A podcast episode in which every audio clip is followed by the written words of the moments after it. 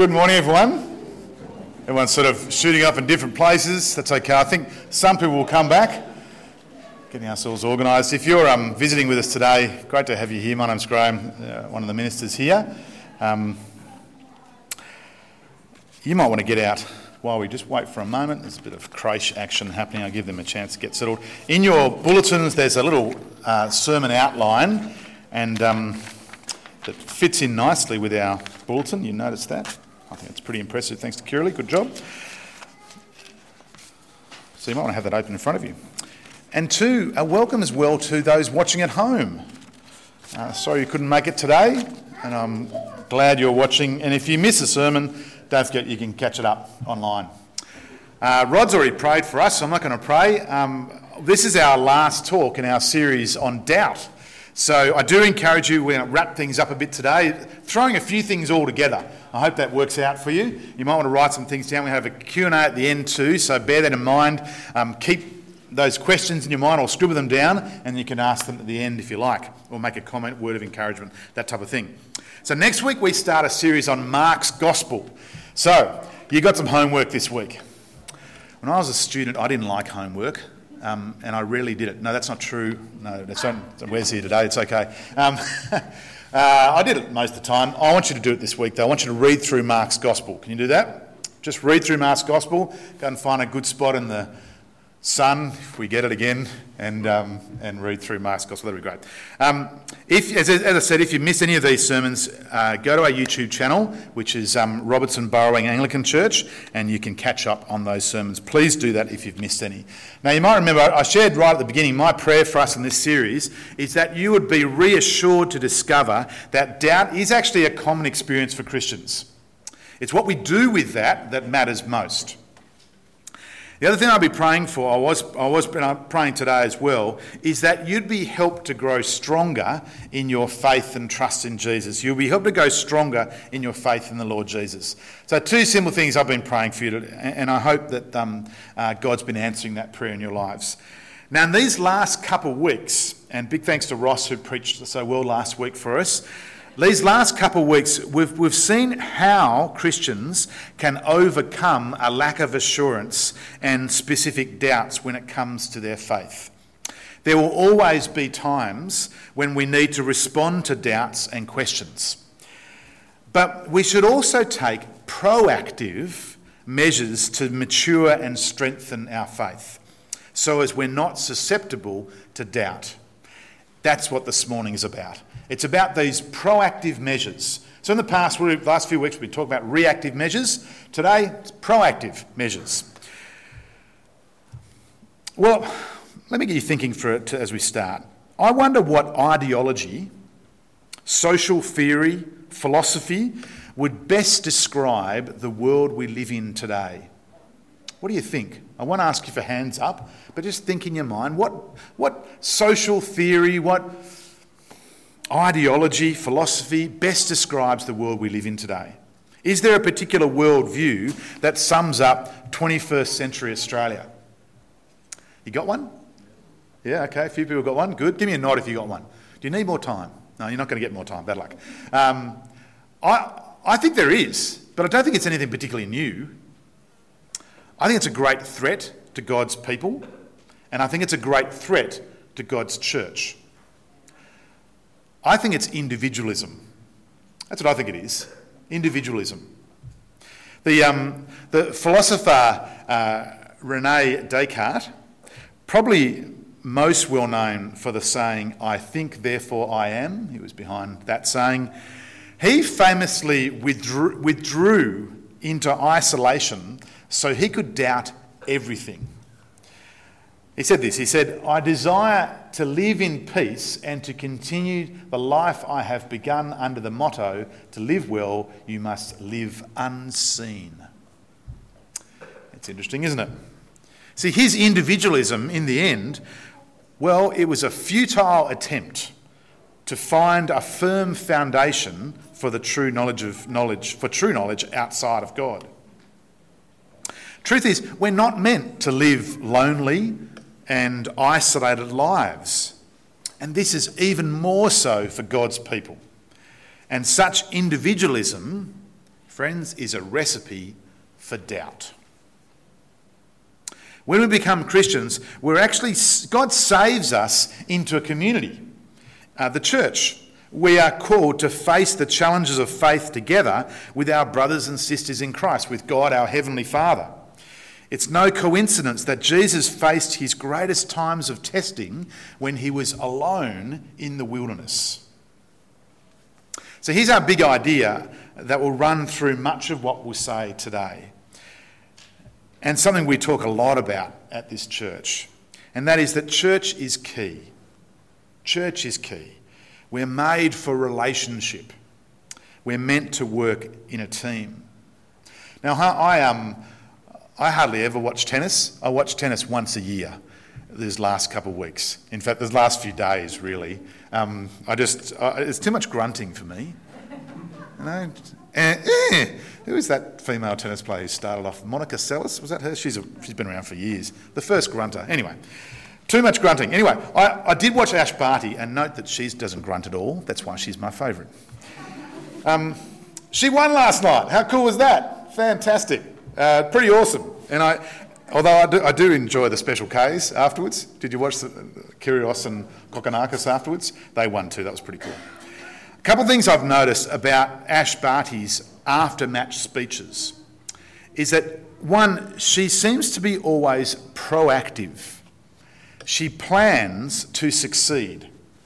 I thought that was interesting. But what's more interesting, uh, it's always not I and me. You notice that? It's never me, it's never I, it's always us and we. It's always plural. Her success, her endurance, her strength is a team effort. I love the way she, can, she talks about her team. In fact, she even refers to her team now and then as her tennis family. But of course, such thinking is nothing new, is it? God's people have been speaking like that for many, many, many years. Now, the New Testament letters um, models this concept of church as a team, or more precisely, as a family, are supporting and encouraging each other in the truth of the gospel, and there are many examples. One such example came from the passage that Phil read a few moments ago from 1 Thessalonians. Uh, Paul writes to the th- church at Thessalonica, who, who were worried about the fate of believers who had died before Jesus returned. Well, Paul corrects their misunderstandings that were causing them to doubt. He explains that those who have already died will not miss out, uh, will not miss out when Jesus returns. And then he commands them in verse 18 with these words. He says, look at the end, verse 18, therefore encourage one another with these words. The key for them as they wrestle with doubts is to be a community, a team, a family, if you like, that is, speaking the truth of God's word to each other, and in this case, the truth about the hope of believers who have died. Paul wants this church to remind each other when, whether they die before Jesus comes back or whether they are alive when he returns, that they will be with the Lord forever. Encourage each other, well, therefore, encourage one another with these words. And as they do this, their doubts will lessen. Now, that's just one example of the role the church has when it comes to doubts. Today, we're going to spend some time considering some uh, vital and what we might call these, these vital spiritual disciplines that as God's church, we need to encourage each other and put into practice that we, so that we can resist doubt and then develop a strong, mature, and, uh, and growing faith. Now, the issue that the, there's a bit of an issue with using the term spiritual disciplines. I don't know if it's just me, but when I hear that term, um, I think it's probably for many of us, probably all of us at some point or another. The fact is, we'll fall, we'll fall short of these spiritual disciplines. We won't get it right all the time. And the problem then is that that leads us to, well, often leads to guilt. Friends, I, I want to say, don't ignore that, but don't dwell on that guilt. We're all going to not, we all, we all fall short. I want to say, just get on with it. just get on with it. And we'll see how that works out in a moment. So here's the first. Here's the first of these spiritual disciplines maintain a close personal walk with God. Now, if you're, um, if you're following on the outline, we've taken a long time to do that short little bit there. Now, that could be very scary for some of you. However, we are going to speed up a bit more. So, just a long introduction, that's all. Okay, so the maintain a, a close personal walk with, walk with God. The Bible often describes the Christian life as a walk. We are to maintain a close walk with Jesus as we go along in our lives. I reckon here the key term is, is maintain, though. We're, we're meant to maintain a lot of things in life, aren't we? Uh, we? We maintain our cars. If you have a car, you're meant to maintain it, change the oil, you know, filters, spark plugs, all that sort of thing, look after it. Our houses, we clean and we paint our houses. Uh, our gardens, we mow them, we cut back, we mulch. Our church buildings, well, we, we clean and we paint them. Our bodies, I suppose we clean them too, and we might even paint them, I don't know. Um, our minds, we're meant to maintain our minds. But if we don't do this proper maintenance, most of the time it won't be a sudden deterioration or, or some sudden explosive episode. If we fail to maintain these things, the deterioration will happen over time. And that's the same thing when it comes to our walk with Jesus. For the most part, that's the case with our, our walk with God. Maintenance is the key. And so in John 10, uh, John 10, 2 to 4, I read in a moment, but Jesus uses this metaphor of a sheep and a shepherd to describe our relationship, the relationship he has with his disciples. Uh, the sheep, and now that's, that's us. If you're a Christian person, you're a sheep, and Jesus is your shepherd. Uh, the disciples, Christians, and they hear the shepherd's voice, that's Jesus, and they follow him. And so in verse 2, the one who enters by the gate is the shepherd of the sheep.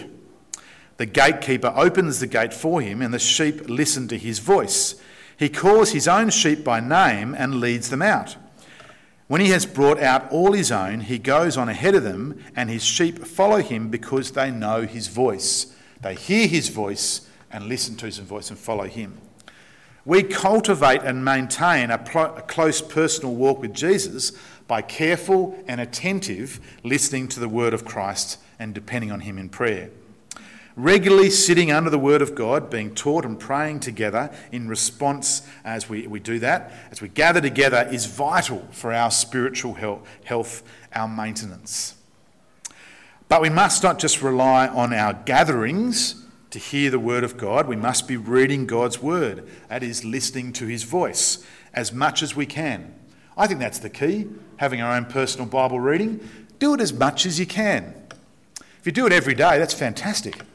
If you do it five days out of seven, that's pretty good too. And we'll just do it as much as you can. Much as you can. Hear God's word, and you'll, be, you'll, be, you'll grow and you'll strengthen in your faith. Pray in response to it. Uh, Psalm 1 and 2 encourage us to delight, delight in the word of God, and then that will find blessing. And as we do, we must also cultivate our personal prayer to our loving Heavenly Father.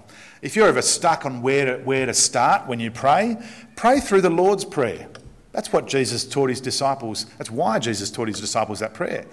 Start at Our Father in heaven and shape your prayers around that. If you're stuck again, well, grab out the new edition of Robbo Daily Life. it comes out today. So this is a great, great little tool. I use it quite a bit, um, just to um, pray for people in the church, but also a few little announcements and other stuff that's happening, but mostly to, to pray for people in the church. So um, use it. It's up the back there. Use it. Grab one today. Don't forget them. Uh, that'd be great. So we maintain a close personal work, walk with God by, by reading our Bibles and gathering together to do that, and also praying um, together and on our own. And as we do that, well, we're going to be less susceptible to doubt. So that's, that's our first proactive measure when it comes to uh, that we can encourage each other in and when it comes to developing a strong, mature, growing faith. One great question to ask someone is, hey, what have you been reading in the Bible lately? It's a great little question. Um, and if they, they say, oh, it's been a bit struggling, say, oh, well, I've been reading this. Don't stress about it. The more you can read it, the better. Okay, second proactive measure that we can encourage each other in, so to develop a strong, mature, and growing faith. Here it is committing to a, belonging to a supportive church family. Throughout the book of Hebrews, uh, the writer warns his readers not to fall away. There are a number of warnings like that throughout Hebrews. You can, you can find them as you read through. Uh, not fall away, to not let our doubts turn into unbelief. Remember that right at the start Do not let our doubts turn into unbelief. That's a, a dangerous territory. Now, one of those warnings is in chapter 10, where the writer warns his readers not to return to Judaism.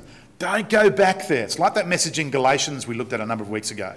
Don't go back there. Don't go back to religion, to works based righteousness, but to keep trusting in Jesus. Jesus, our great high priest Jesus, who by his death has given us confidence to enter the most holy place. That's, that's a relationship with God through Jesus. That's the most holy place. We can have confidence to enter that when we put our trust in Jesus. Don't go back to works, don't go back to trying to prove it with God. After that bit in verse 10, then we read these words, and notice that they are directed to the church, um, they're plural.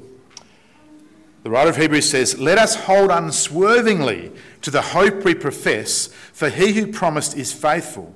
And let us consider how we may spur one another on towards love and good deeds, not give up meeting together as some are in the habit of doing, but encouraging one another, and all the more as you see the day approaching. Did you get, have you got, see this so far? How do we avoid falling away? That was the warning, start of chapter 10. And then he says this How do we avoid falling away? We keep meeting together as a supportive family of brothers and sisters in Christ. And we encourage each other all the more as we see the day approaching, that's Jesus' return. We spur one another on towards love and good deeds. We do that by, by talking, using our words to each other. See, too many Christians get a bit muddled in their thinking when it comes to church. We're not a club. We're not a community group that happens to meet on a Sunday morning. We're not that. We're not Rotary. We're not the Bolo. We're not the men's shed, as good as those things might be. We're not that. What we do here is far, far more significant. Of course, it has eternal consequences, doesn't it? We're here for each other, not for ourselves or our own experience. We don't come to get our tanks filled, we come to fill other people's tanks to encourage each other. And of course, we do that, well, our tanks get filled as well. So, whenever we gather together with fellow believers, we ought to try to encourage each other in our walk with Jesus, in our faith, uh, speaking the gospel, the word of Christ to each other. That's what Colossians 3, verse 16 says that, that as we meet together, it, it dwells in us richly. As we speak the gospel to each other, we often call it gospel conversations, we dispel doubt and we deepen, deepen assurance. That's how it works. As we speak the gospel to each other, we dispel doubt and we deepen assurance. Too often we go for trivial conversations, and that has its place, it's okay. But instead, let's be intentional to encourage each other and spur each other on. Okay, we're moving pretty quick. Here's the third one the third proactive measure to develop a strong, mature, and growing faith, making us less susceptible to doubt. Allow suffering to produce maturity. One of the main causes of doubt oh, is suffering whether it's our own suffering or whether watching loved ones suffer. It causes us to doubt the love and goodness of God. It might even cause us to doubt the existence of God. But what the Bible does, what God does through His Word, He, he urges us to see suffering differently. In fact, to turn it sort of right side up, put it that way around, that is to see suffering as an opportunity to grow faith as opposed to seeing it as an evil that produces doubt. God wants us to grow in our dependence and trust in Him when we suffer. So, Romans 5, which we read earlier, Paul writes from his own personal experience of suffering. I think I've got this up. Oh, do I, oh, do it on the screen. There we go. But we also glory in our sufferings because we know that suffering produces perseverance, perseverance, character, and character, hope.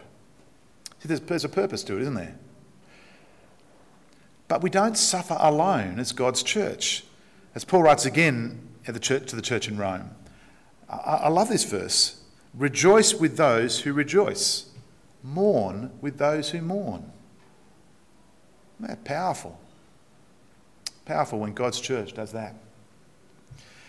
Churches need to bring the hope and comfort of the gospel for those who mourn, for those who suffer. In the book of Job, uh, Job's friends aren't much chop, really. Uh, they not only give poor advice, but for seven days and seven nights, they say nothing to him. When they find out all that he's gone through, loses his family, his livelihood, his, his farm, everything, uh, when they find out for seven days and for seven nights, they say not a word. Nothing. See, now, sadly, this silence is actually often held up as an example uh, to, to, to follow of loving support to someone who is suffering. But, friends, well, the friends in Job are never put up as good examples. They're not good examples to follow. Their silence is the first of many insensitive actions and words. His wife eventually says, Why don't you go ahead and kill yourself? it's awful, isn't it? For seven days and seven nights they did not speak a word to Job. Not a word. Where's the comfort in that? There's no comfort in that. It's not there at all. Instead of friendship, this, well, it intensifies loneliness. Their silence is not a good thing. See, when you have a Christian brother or sister who is suffering, who is in pain, who is lonely, say something. Say something. We have the words of eternal life, Jesus said. Say something. We have the gospel. Encourage each other. Say something. Now, not just anything. Think first. Maybe you might get some advice from a wise friend of what's a good thing to say if you're really stuck. Perhaps it could just be simply, How are you? Say something. What can, I, what can I pray for specifically? Or even better, how can I pray with you? What a great question to ask. Um, someone during the week shared that with me. I thought that's a great answer. How can I pray with you? Uh, maybe even offer, would you like to get together just to chat, catch up? Can I take you out for a coffee? Whatever it might be. Can we read the Bible together? Say something. Don't treat them like nothing has happened, but try to give them some normalcy as well. Every conversation doesn't have to be an in depth explanation of suffering and evil in the world, uh, but we, can, we do have something to say if you're a Christian person. Okay, number four. Fourth, spiritual discipline to help us grow in faith and maturity and confidence in God. It's on your outline anyway. Remember God's work in history and in your life we are more susceptible to doubt if we cannot see God's work in our lives, not only now, but also in the past. Are you able to look back? If you're a Christian now, even if you've been a Christian for a week, are you able to look back and to see what God has done in your life? I wonder what comes, comes up in your mind as, you, as that question is asked or, or framed to you. I hope you can. I hope you can look back and see what God's done in your life. And I hope then you can be thankful for it. I'm going to say, don't forget it. Don't forget it. At the height of lockdown last year, um, my good friend Jody, who's the minister down at Jamberoo Anglican, down the hill down there, um, he and I organised a virtual campfire um, for old friends at, the, at, at a church that we you know, grew up in, became Christians in uh, back in the 80s and 90s when we were sort of teenagers and early 20s and so on. Um, and it was through that ministry that many of us, many of us um, who attended this virtual campfire, became Christians. Um, it was a lot of fun, and so this is what it sort of looked like. Uh, Jody and I, well, we led uh, singing together, and we'll come back to that song in a moment for a while. Actually, that's not that song, it's another one. But anyway, um, people shared stories. Uh, Jody's a tech nerd, he just got it all right. You know, people could chime in from other parts of the world. And uh, we shared stories and we, um, we, we prayed together, we sang a lot of the songs that we used to sing back in the 80s and 90s. It's amazing how much they just come back to you, uh, those early songs you might have learnt when you became a Christian. Uh, it was a great time of thankfulness for the work that God has done in our life. Really was. These type of, types of memories reassure us one of the great things about anniversaries is to look back on the years and, and um, be thankful. Michelle and I are coming up to our 25th anniversary pretty soon, um, and that's going to be pretty exciting. Uh, so we ought to look back and be thankful. We ought to do it in our marriages and so on, but we also should do it in our friendships. We also ought to look back and do it in our church. So I, look back here and remember our church weekends away. We haven't had one for the last two years because of COVID keeps stuffing that up. Hopefully this year we'll see how we go. We've booked some dates at least. where God worked in our lives. You know, where, where by the power of His Spirit changed us to be more like Jesus. As I said, I'm looking forward to more of those times. But what about God's work in your life now? Can you pause and think of how God is working in your life now, today? Perhaps He's changing you to be a more patient person, a more forgiving person, a more loving person. And today's the day you'll particularly see God at work in that. In the New Testament, Jesus commanded his disciples, his church, to remember his death for our sins when we share a meal together, a, supper of the Lord, the Lord's Supper. These meals, uh, whenever we eat and drink together, whether it's communion, a very small meal, or it's something else, are a corporate reminder of God's promises in Jesus, his body broken for us, his blood shed for us on the cross. Now, we celebrated the Lord's Supper last week. The Lord's Supper is meant to be, it's actually meant to be, a, a joyful celebration of God's grace and full forgiveness, which brings great assurance. It helps us with our doubt. Tragically, though, many churches, uh, communion or the Lord's Supper has become a cause of doubt as Christians are urged to this morbid introspection and self examination to see if they're worthy to, to share the Lord's Supper rather than being urged to look to Christ and rejoice in his grace. Friends, you're worthy to share the meal together because Christ has made you worthy. That's why. He's made you worthy. So rejoice in God's grace. If you're a Christian person, you trust in the Lord Jesus, rejoice in his grace. Share the meal together. Number five. Watch out or watch for the work of God in others. It doesn't have to be a dramatic story or miraculous. Look for those, uh, what one author labelled everyday miracles, such as patient endurance and perseverance in the faith. Listen to this, um, oh, I've just written up here. Listen to this description of the Thessalonian church that Paul writes following Timothy's report. Timothy comes back to him and gives him this report of how they're going. And listen to how Paul describes the work of God in that church. But Timothy has just now come to us from you and has brought good news about your faith and love.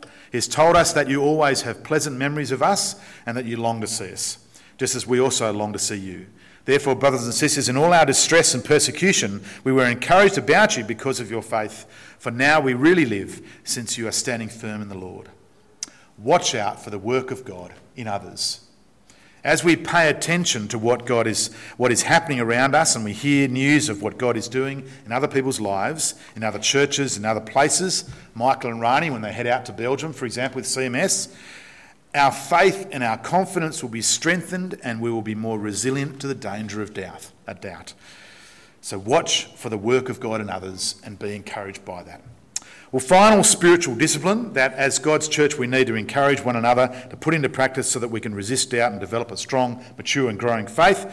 Step out in faith and service. I won't take long on this one. One of those songs that we sung at that virtual campfire if I had my, well, I do have my guitar, I'm not going to do it now, um, is a song that we learnt years ago. I think I learned it when I was like 13 or something. I, I don't think I was even a Christian then, but I was a Christian a bit later on. Be bold, be strong, for the Lord thy God is with you. I am not afraid. Oh, I'm not afraid. I... I'll stop there. Um, I'll give you. I'll show you later on if you really want to. Um, it's a great song, but it reminds us that true faith is not just intellectual belief or head experience. It's not just up here. True faith is not a set of propositions, but it's a life of sacrificial, costly obedience to the Lord Jesus. It's our head, it's our heart, it's our hands. So be bold, be strong, for the Lord thy God is with you. That's what we sung. So be bold in sharing your faith, sharing the gospel. Your faith will be strengthened by it. What seems scary and impossible by Jesus' power will bring us great strength and assurance as we proclaim Jesus. It's incredible, isn't it? The more you share the gospel, the more you'll be strengthened and assured of your faith. If we never do it, we'll never experience the power of the work of the Spirit as He gives us the words to say and the confidence to speak those words. It's a similar thing with serving others. Step out in service and watch the work of God, not only in your lives, but in the lives of those around you. This great little quote I came across during the week. A faith that is mollycoddled and protected from risk will be weak and vulnerable. We need to act on our faith. If we do this, we will gain a great assurance that will protect us from the onslaughts of doubt. That's a great quote, I think. Well, friends, let me close with six proactive questions. They all come from our six points on our outline. You might want to keep that to remember those points, stick it on the fridge for a couple of weeks. Six proactive questions that we can encourage each other in. Remember our big idea that sort of flowed through? We're made for relationships, church is key. Encourage each other to resist doubt and develop a strong, mature, growing faith. Number one, did I have them up here? I think I do. There they are. Are you maintaining your personal work with God? Start today. That's that, that's that. Just get on with it. Start today if you haven't been. Are you participating in a supportive church family? Well, you're here today. That is fantastic. Excellent. Number three, are you allowing suffering to produce maturity? Four, are you remembering God's work in past and present in your life? Five, are you watching out for the work of God in other people's lives? And six, are you stepping out, stepping up in faith and service to serve Jesus. How about we pray? Lots in today, so hopefully you got some notes down. If nothing else, keep the outline. That'll be good. Let me pray, and then um, we'll see if there's any questions or comments, any um, thing to talk about. Let's pray. Father, we really thank you for your word today. We thank you for this series. We thank you for the honesty that we can have with you. We thank you how we can tell you how we really feel. And we thank you for your faithfulness to us. Lord, please help our doubts not to become unbelief. Lord, help us to act on them, to respond to when we doubt, and respond to those questions we might have. And Lord, today, as we've seen, help us to be proactive. We pray, Lord, that we would encourage each other in the things we've talked about today as your church.